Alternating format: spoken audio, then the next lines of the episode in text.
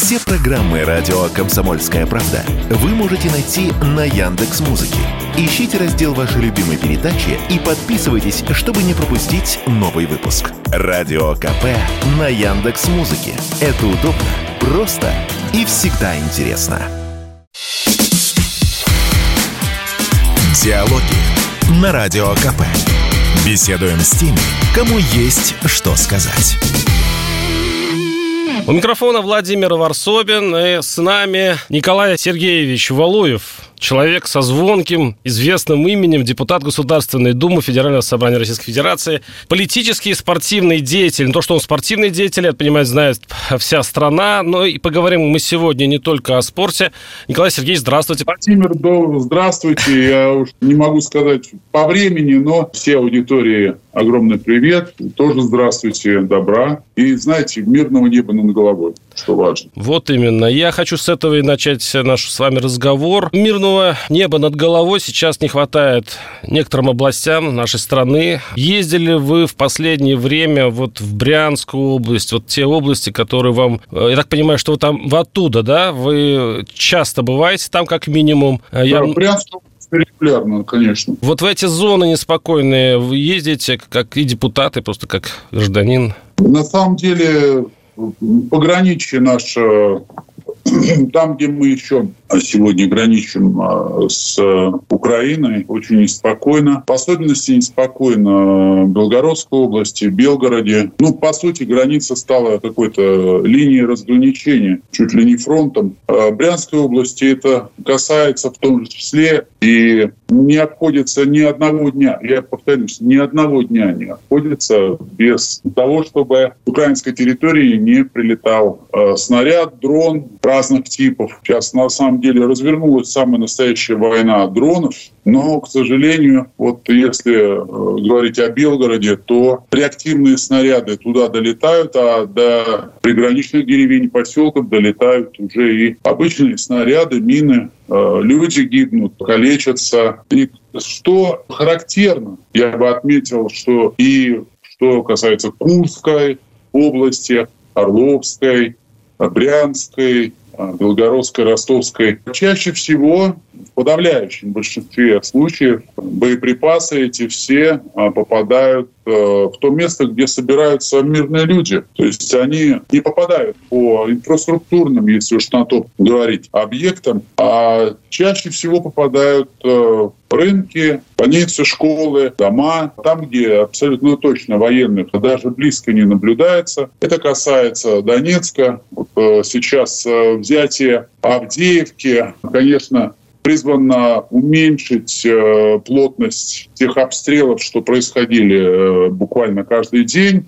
Там плотность огня всегда была высокой. И, ну, сравнительно недавно, когда мы ездили последний раз в Донецк э, с Джеффом Монсоном, снимали телевизионный проект, грохот постоянный. Постоянный. Сейчас он с объятием Авдеевки, а по сути пригорода Донецка, стоял просто неимоверный, но все равно вот и вчера, и вот сегодня по Донецку были прилеты. И к моему огромному сожалению, прилеты эти знаменуются смертями мирных жителей. Да, Николай Алексеевич, а скажите, пожалуйста, а почему не идет эвакуация вот именно вот тех территорий Российской Федерации приграничных, которые обстреливают. Э, ну и Белгород вообще-то уже многие говорят, что ну слишком много, большой риск сейчас у горожан.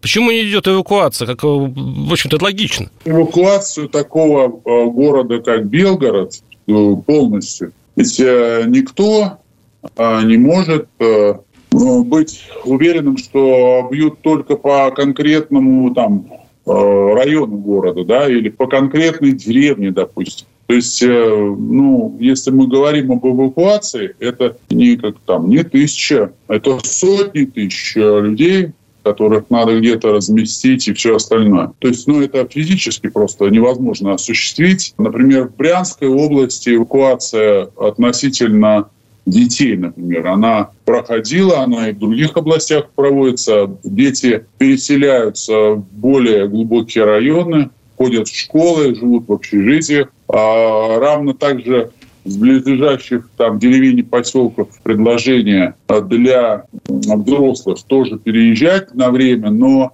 сами взрослые не переезжают, боятся оставить без присмотра свои дома, остаются, но детей, да, отправляют. И в общем-то, это выглядит так. Это везде, не только в Брянской области происходит. И осуществляет эвакуацию тех крупных агломераций, как Донецк, как Белгород, просто физически. Ну, понятно, тяжело, физически. да, это понятно, но как вы думаете, чем тогда все это закончится? То есть это, это можно, э, если вот через год мы с вами встретимся, вот так же, дай бог, да, вы вот будете, неужели вы будете говорить примерно то же самое, что обстреливают, а, эвакуация невозможна, то есть чем это может закончиться в итоге? Я буду, скорее всего, говорить о том, что обстреливают уже, как и обстреливают сейчас, кстати, территории, которые вновь, э, ну, уже вошли как области, как республики в состав Российской Федерации, Херсонская область, Запорожская, Луганская Народная Республика, Донецкая Народная Республика. Ведь и некоторые их части еще не освобождены Российской армией. И, в общем, идет все к тому, что исторические территории, которые в свое время были переданы в состав Украинской ССР. Российская армия, я, наверное, буду повторять уже скорее официальные высказывания первых лиц государства, создается, во-первых, кордон, такой э, буферная зона, которая отодвигает возможное размещение средств еще более тяжелого поражения, потому что никто в Киеве не скрывает своего стремления в НАТО. И, по сути, э, многие виды вооружений, которые уже там находятся, хотя Украина еще не в НАТО, и, я надеюсь, не будет там, говорит о том, что мы ведем ну, э, такую международную войну, по, по сути, с коллективным так называемым... Это Зап... Николай Сергеевич, смотрите, буферная зона, но это значит, что никакой, э, ну, как называемого освобождения всей Украины речь не идет, будет буферная зона. Вот, говорит, через год мы с вами встретимся, и будут такие же обстрелы, но будет уже обстрел других территорий. Э, так я вас понимаю? Значит, второй целью специальной военной операции является денацификация Украины. А уже отвечая на ваш второй вопрос, просто это первый вопрос, когда это закончится. Я в крайне сложном, наверное, положении, и чтобы вам утвердительно и точно от, ответить на то, когда это э, произойдет. Потому что слишком большая разница в ведении боевых действий российской армии и э, значит, э, армии Украины. Украины. Если мы стараемся максимально не трогать э, гражданские объекты, э, соответственно, гражданских лиц. Э, и, по сути, стараемся сталкиваться с вооруженными силами, и, там, нацбатами и всем остальным, то с той стороны бьется, ну, скажем так, по площадям. Я ведь привел пример в самом начале, да, и по рынкам, и по больницам э, ведутся обстрелы, и это все зафиксировано. Это все не раз уже представлялось в виде доказательств э, в Организации Объединенных Наций, и с завидным, э, скажем, постоянством те обращения в Совбезе и резолюции, которые предлагает Россия, блокируются в Организации Объединенных Наций. В первую очередь это Великобритания и США. А теперь возвращаясь про буферную зону то, что вы сказали. Давайте не забывать, что территория Украины граничит с территориями стран, входящих НАТО. Из исторической справки они там, в общем-то, находиться были не должны. Однако эти ну, так называемые обещания, данные при еще президентстве, при первого и единственного президента Советского Союза Горбачева, абсолютно не выполнялись, как, впрочем, и обещания, которые э, давались там э, первому президенту России Ельцину. Поэтому сегодня вопрос, вопрос, в общем-то, в том, э, даст ли Россия возможность нынешней нацистской власти Украины затащить Украину в область э, НАТО и по факту туда вступить. Даже в усеченном том э, составе, потому что усеченном сейчас ни Крым, ни э, Луганщина, ни, ни Донецкая ну, В усеченном это возможно? То есть это возможно вариант развития событий? Дело в том, что, а, ну, скажем так, а, я тут э, не могу выстраивать прогнозы, но чисто исходя из действий, э, слов, действий, прежде всего, Зеленского и его команды, мы можем даже, вот я лично, это мое личное мнение, могу допустить, что вхождение в НАТО в каком-то вот варианте усеченном это фактическое признание потери этих территорий, но ради того, чтобы обрести а, хоть какое-то ну, знаете, легитимность и защиту от НАТО а, Зеленский готов на это пойти. Но это не значит, что НАТО готово пойти э, ровно на такие а же А шаги, Россия на это пойдет в случае того, что узаконит эти территории? Я думаю, что НАТО, они не раз об этом говорили, что НАТО не готово Украину принимать в свой состав, которая имеет конкретный региональный конфликт. В случае торга Россия пойдет на то, чтобы Украина вошла в НАТО в усеченном варианте? Варианте? Ну, я не могу вам за НАТО ответить. Нет, за Россию. Я про Россию говорю. Россия, Россия ни в каком варианте не готова тому, чтобы Украина ни в какой ее части э, не входила в НАТО. Понимаете, это было изначально еще даже до тех э, минских соглашений, которые там э, Арахимия или как его, присутствовал вот эти вот фейковые истории, которые тянули время и все остальное. Когда уже российские войска э, находились возле Киева. И все это отвлекающие эти маневры, э, так называемые, они четко, ясно, прямым текстом э, участники тех событий сказали, это, а, по сути, ну такая э, была э, просто оттягивание времени. Николай, мы сейчас, сейчас небольшой тайм-аут, мы прервемся буквально на пару минут. Сейчас небольшой блок рекламы. Оставайтесь с нами. С нами Николай Валуев. Диалоги на Радио КП. Беседуем с теми, кому есть что сказать. У микрофона Владимир Варсобин. Напоминаю, что с нами депутат Государственной Думы Николай Сергеевич Валуев, спортсмен и э, депутат и политический деятель. Сегодня мы говорили в первой части о политике, о международной политике, точнее, о конфликте с Украиной. А сейчас мы поговорим, Николай, если позволите, Николай Сергеевич, если позволите, все-таки о такой вот новостной повестке из Государственной Думы. Вот э, пишут сейчас в новостях, что обсуждается, разрабатывается в Думе проект по поводу поводу того, что надо запретить иногентам пользоваться соцсетями. Как вы относитесь к этому законопроекту и действительно ли он разрабатывается? Наверное, вы не, не совсем э, верно э, как бы охарактеризовали за полный запрет иноагентам пользоваться. Вообще речь идет о размещении рекламы для иноагентов. Это, это, это другой законопроект. А вы конкретно вот про это, да? да? Э, смотрите, тогда я вам здесь не прокомментирую, э, это точно, потому что, ну, фактически э, знаю, хорошо могу ответить по размещению рекламы. Ваше личное мнение, Николай, вот как вы, депутат Госдумы, к этому относитесь? Трудно осуществимо, если только не повлечет ну, такие весу, весомые последствия для тех, кто решит, допустим, в будущем такой запрет обойти. Ну, а, будучи признанным иноагентом. Будучи признанным иноагентом. Потому что, ну, наверное, юридически это будет достаточно сложный конструкт. И вот лично мне пока э, непонятно, как э, мы можем запрещать, пусть даже иноагенту, э, пользоваться социальными сетями, если это, э, допустим, использование чисто для общения обмена информацией. Но не транслирование своих иноагентских взглядов на те или иные вещи. А если это ну, чисто деловая какая-то история?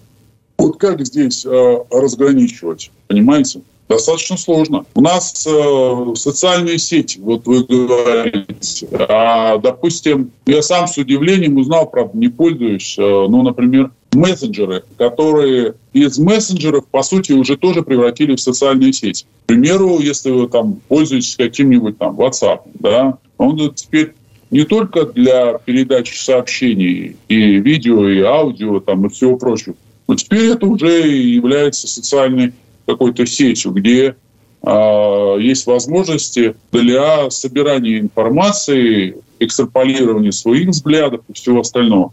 То есть э, это же происходит э, со многими мессенджерами, да, когда как быть в этой ситуации. Николай, а, да, а вообще вот э, столько законопроектов сейчас, да, извините. Возник, по крайней мере, в голове вот первое такое, как э, зернышки от плевел а, отделить. Отделить. А, ну, сейчас очень много законопроектов подобного рода. Почему-то э, законодатели э, очень подробно размышляют на тему, как еще, каким-то еще образом инагентов вот прищучить. А я вот, э, когда начиналась эта история, нас убеждали в том, что инагент – это не наказание, звание инагента, а просто маркировка. А э, что-то меняется эта концепция? То есть это получается а, инагент равно предатель, и нужно каким-то образом его, а, значит, наказать? То есть, судя по тому, что вот такие законопроекты возникают, э, это не маркировка уже, это, по сути, такие отщепенцы и предатели. Такое впечатление. Нет, нет, нет. Давайте опять же разграничивать. Все-таки иноагент – это, да, он так и остается маркировкой. Это некое звание, можно так сказать, если со спортом сравнивать, э, не очень, э, я бы сказал, э, на мой взгляд, красивое, но оно характеризует действие человека в отношении, ну, в отношении, скажем, вещей, понятий, которые в законе, в общем-то, обозначены. Почему он получает именно вот этот статус? А, а уже другие законы определяют ответственность на агента если, э, как, впрочем, и другого человека, который э, может осуществлять э, действия в публичном пространстве, куда, в общем-то, и соотносится там, деятельность в социальных сетях, в медийном э, поле, в другом каком-либо, проецируя и, в общем-то, может быть, даже не являясь иноагентом, но повторяя те действия, которые, благодаря, может быть, в кавычках, которым э, человек стал этим самым иноагентом. Это все не зашито в маркировку, как вы выразились, э, э, иноагентских действий. Точнее, звание иноагента. А вот действия иноагентские, они э, подлежат определенной ответственности. И эта ответственность может быть и уголовной, она может быть и административной. Но она распространяется, собственно говоря, на всех. Просто а, есть сопряженные с данным а, видом деятельности преступлениями, по сути, законы, которые и определяют итоговую ответственность и э, наказание за в том числе и на агентскую деятельность. По поводу маркировки. Э, российский спорт я хочу сейчас перейти к родной к вам теме спорта. Маркировали. Маркировали нас очень хорошо. То есть сейчас мы находимся, спорт находится, если это не так выразить, в полной изоляции. Вот как быть нам в этой блокаде есть разные варианты. Вот сейчас у нас возникают игры БРИКС, у нас сейчас в междур... Э, идет киберчемпионат в Казани и так далее. То есть мы пытаемся э, прорвать эту оборону, точнее, эту блокаду.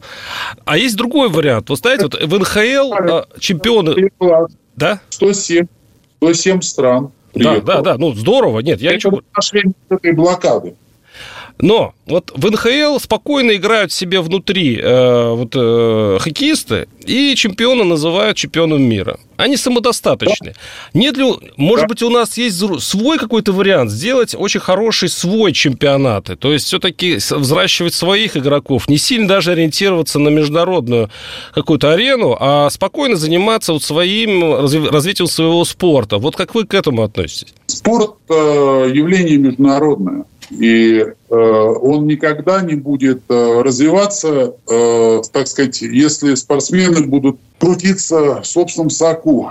То есть это ну, по сути, приведет к отсутствию должной конкуренции, а следовательно приведет э, к падению результатов и отношение самих спортсменов к подобным соревнованиям будет тоже, скажем так, не сильно-то лояльным. Ведь сейчас речь даже не о деньгах, речь именно о международном статусе тех или иных соревнований, где спортсмен может показать результаты, доказать, что он лучший в мире. А ведь почему Международный Олимпийский комитет, он уже, в общем-то, показал абсолютно э, над государственной структурой Я имею в виду, что он не принадлежит по сути, а, ни, ни одному государству мира, но лишь является а, спортивной, вполне себе лоббистской и, что важно, коммерческой организацией, которая проводит а, соревнования, в свое время узурпировав право проводить одно из масштабнейших международных событий под названием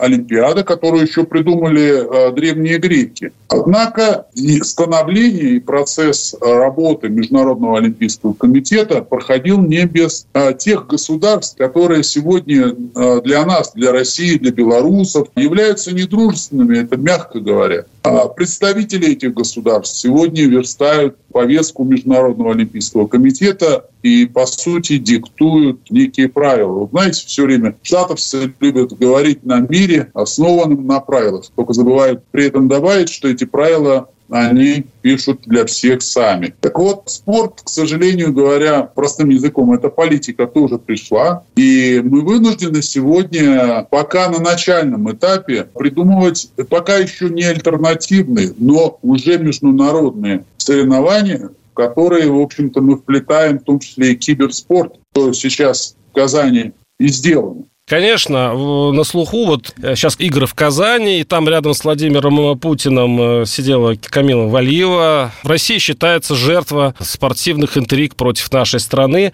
Николай, как вы относитесь все-таки к этой... Камила не единственная жертва, на самом деле. Не единственная, конечно, не единственная. Но такая самая яркая звездочка, которую сейчас все жалеют. Да, мы ее жалеем больше всех в силу ее возраста, вот того, что, по сути, она попала под этот прессинг, еще будучи, ну, вообще уже время прошло, конечно, с момента Олимпиады Пекинской, но, тем не менее, не приведи Господи, она еще ребенок, по сути, на тот момент была. Да, но там да. есть разные мнения, конечно, этот счет, что вообще-то препарат был все-таки в крови обнаружен, и для, на это вообще большая ответственность тренеров из-за этого есть, в общем-то. Но, конечно, с другой стороны, можно было не так жестоко ее наказывать на международном уровне. А я же об этом и говорю. Дело в том, что я э, не том плане, что оспаривать э, нахождение и ненахождение препаратов.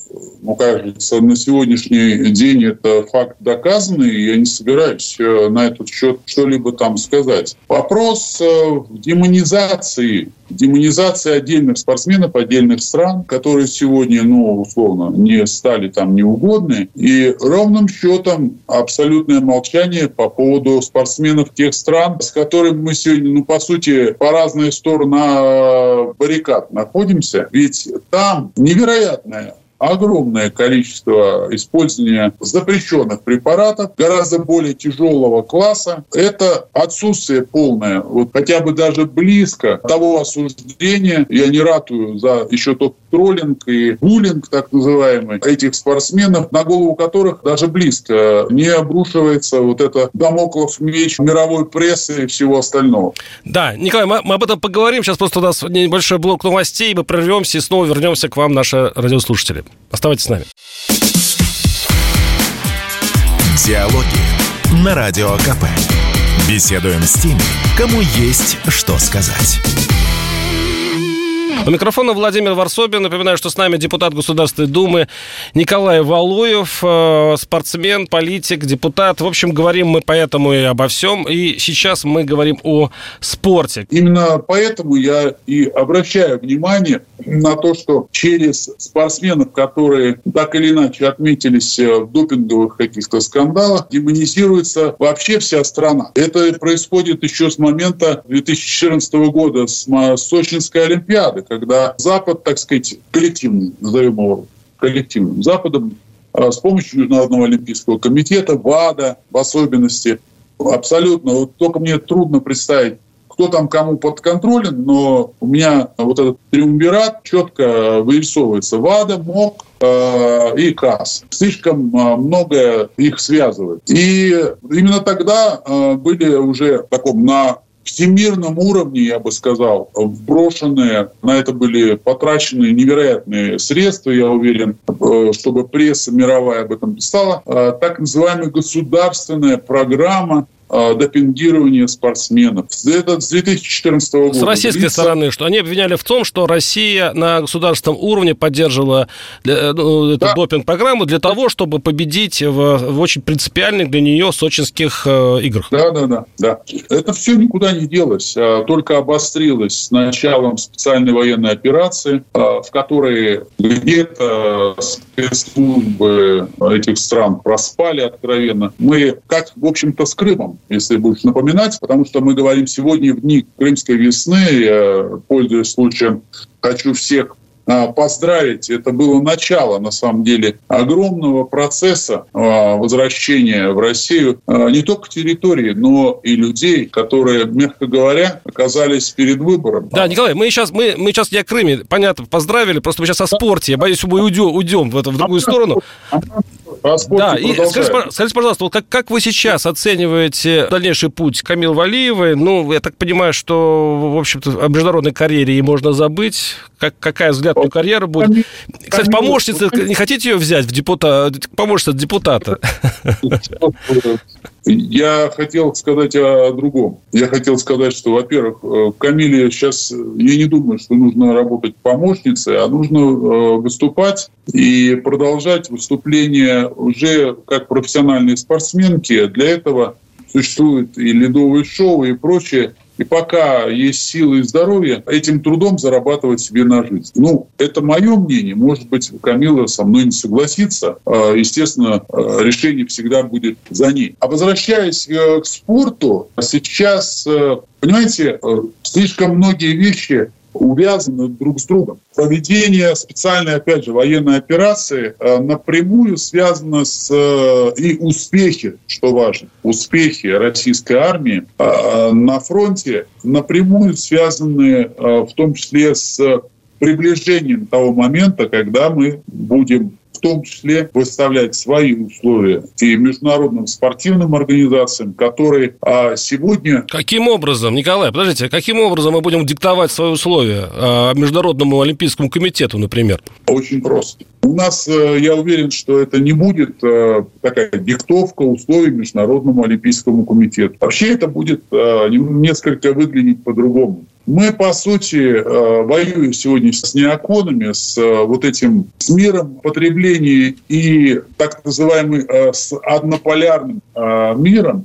Наш президент постоянно говорит, что мир уже давно многополярный и перестал быть однополярным. Но кто-то считает, что если он даже перестал таковым быть, то надо вернуть все э, в сферу однополярности. В те самые правила, которые нам собираются э, писать и которым, по их мнению, мы должны следовать. Так вот, э, когда многие страны а причем страны с населением гораздо больше, чем там у тех же Соединенных Штатов и объединенной всей Европы, то же самое, да, они смотрят на эту схватку очень внимательно и серьезно. И их действия, их действия, в том числе и в мировом спорте, они будут определять те самые условия, которые Международному Олимпийскому комитету, хочет он того или не хочет, придется соблюдать. Помните, я сказал, что Международный Олимпийский комитет давным-давно стал коммерческой организацией, которая очень сильно зависит, заточена на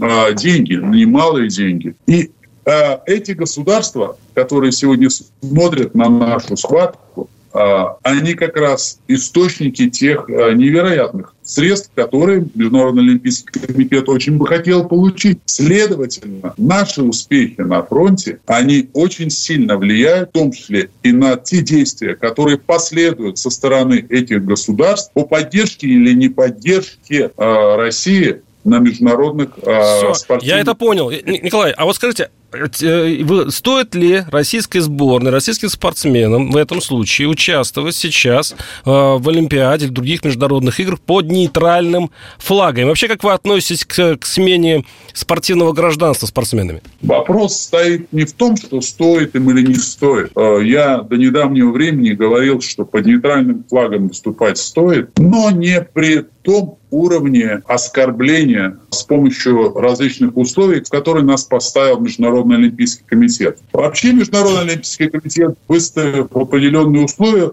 убрал львиную долю российской сборной, которая в теории может поехать даже в нейтральном статусе на Олимпиаду. По сути, у нас сегодня такое право могут иметь не более там десятка спортсменов. Не более десятка спортсменов могут поехать, если согласятся, и то, если согласятся, с выполнением тех условий, которые а, выставил Международный Олимпийский комитет. Это не сборная России уже, понимаете? И уровень, опять же, с, на, с момента, когда я еще говорил, что так, э, в принципе, нам бы поехать не мешало, уровень вот тех оскорблений в виде условий, которые были выставлены МОКом, а, он очень сильно повысился. Не в лучшую сторону повысился. То есть И... вы изменили свое мнение, вы отзываете вот это свое согласие на, нейтраль... на нейтральный флаг? Я сказал, что в таком варианте я считаю, что мы ехать туда не должны. Угу. Ничего мы а, из себя как сборная страны а, в составе там пяти человек не можем представлять. И более того, что важно, если бы мы на тот момент, когда еще я это говорил, стали бы отказываться от участия в Олимпиаде, мотивируя это несоответствием еще тех условий, нас могли бы юридически лишить каких-то там циклов, двух как минимум циклов, а, а, которые мы, мы бы пропустили.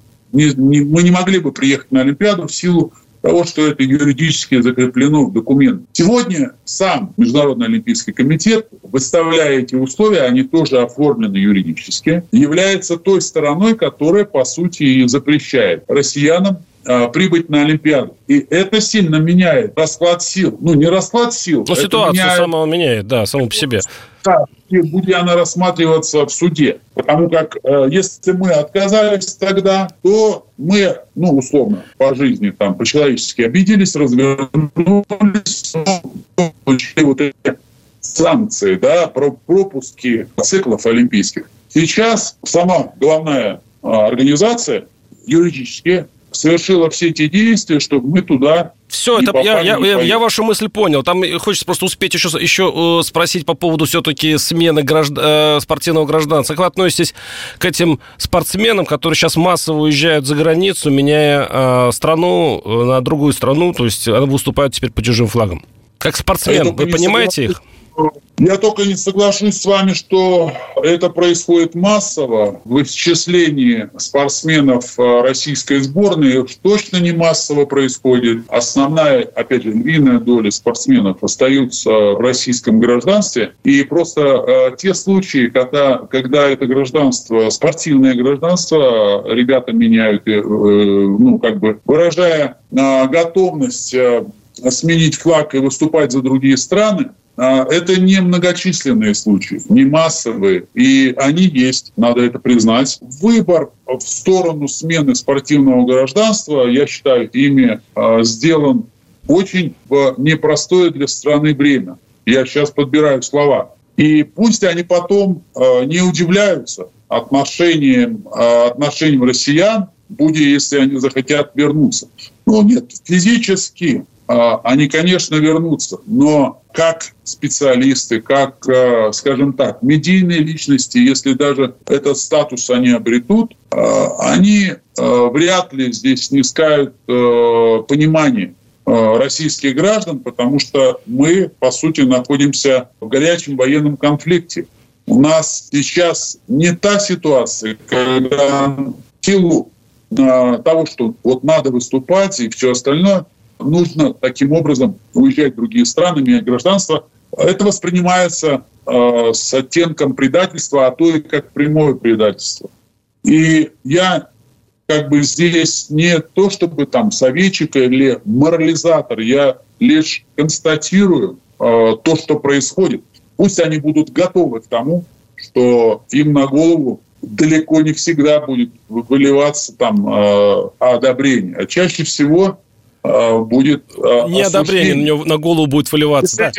Да. им жить всю оставшуюся жизнь. Да, Николай, прервемся. Мы сейчас вернемся обязательно к вам. У нас будет э, последняя часть нашего эфира. С нами Николай Валруев, политический спортивный деятель и, конечно, депутат Государственной Думы.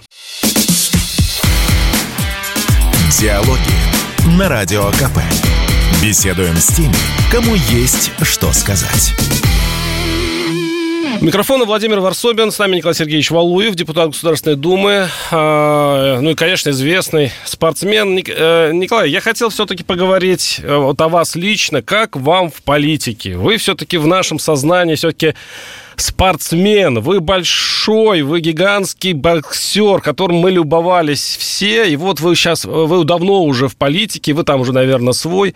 Вам не тесно в ней? Вы, вам комфортно? Как, как вы себя чувствуете? Понимаете, а, у вас а, сама формация, а, вот там транскрипт, как вы задаете этот вопрос, как будто с неким сожалением или еще с чем-то. Я бы, знаете, вас отговорил от некого удивления, и уж тем более, если вы об этом говорите с, некоторым сожалением. На самом деле, в политике в том числе спортсменов, как, впрочем, и представителей других профессий, достаточно много. Как, впрочем, и э, ну, как представительная, законодательная и в исполнительной власти а, тоже хватает людей, которые прошли определенный а, спортивный путь, а, обретая там знания, навыки, попутно обучаясь в вузах и все остальное, что, собственно говоря, в моей жизни также присутствовало. Но а, политика – это в первую очередь, это публичная деятельность, где я а, чувствую себя как рыба в воде, поверьте. И именно поэтому я стараюсь присутствовать э, не только в публичном поле, в самой Государственной Думе, но и часто бываю, вот в том числе с вами на радио общаюсь, ведь у нас аудитория, точнее, это у вас аудитория очень большая, так как это не моя какая-то авторская программа, но и на телевидении, и во многих других местах. И э, те мысли еще, которые э, я вынашивал, э, попадая в свой, в свой, имею в виду, э, первый созыв Государственной Думы, они уже стали законами, это лишний раз мне доказывает, э, что в этих мыслях я был прав я был прав, э, и как, в общем-то, оказалось и э, в отношении других мыслей, что касательно экологии, того же нынешнего туризма, потому что я э, работаю сейчас в комитете по туризму, который совершенно точно не исключает ни спорта, ни экологии. И наверное, я уже ответил на ваш вопрос, э, как вот там. Да, да, уже там. ответили. Николай, ну спортсмен, любой спортсмен хочет быть чемпионом. Ну, э, золотые медали, это же, не, это же даже второе место не очень хорошо для хорошего спортсмена. А вы никогда не думали вот участвовать, допустим, в президентских выборах? Ну, это как в чемпионат мира, как финальный, финальный матч.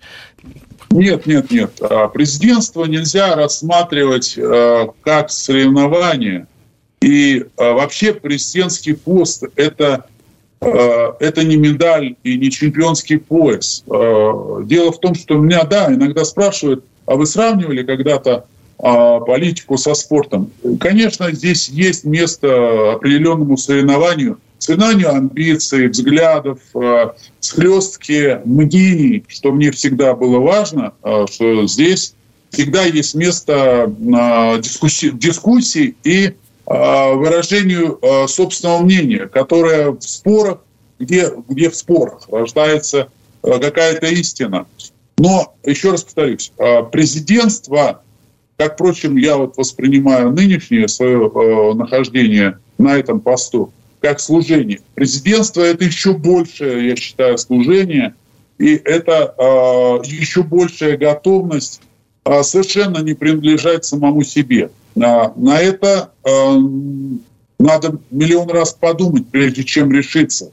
Нельзя подходить к президентству э, с точки зрения получения некого приза. Это понимаете? понятно. А вот хочется что-то изменить в стране. Ведь президентство – это когда хочется что-то изменить. Вот вам в России что-то хочется изменить? Очень, ну, прям... Есть такая а, навязчивая мысль? Мне уже удалось что-то изменить. Понимаете? Вот на том месте, где я уже нахожусь, мне удалось поучаствовать самым непосредственным образом в том, чтобы появились определенные законы, по которым живет вся страна. Это же это достижение, я горжусь тем, что это удалось сделать. А с помощью, ну, так скажем, а, тех возможностей, которые открылись, в том числе и для меня, мне удалось помочь просто по-человечески невероятному количеству людей, которые у меня в конце концов это есть, вы знаете, благодарственные письма, просто отзывы людей, с которыми мне судьба свела, и, и это удалось сделать очень в разных, в разных сферах. Поэтому я считаю, что мое решение в свое время прийти сюда, оно было правильным. А, и я еще многого здесь э, не сделал того, чего бы хотелось. А, кстати, вот опять как, как спортсмену, как боксеру, уже в хорошем смысле, вот ведь это соревнование, вы сейчас правильно сказали, и в политике это тоже соревновательный вид спорта, так в кавычках скажем.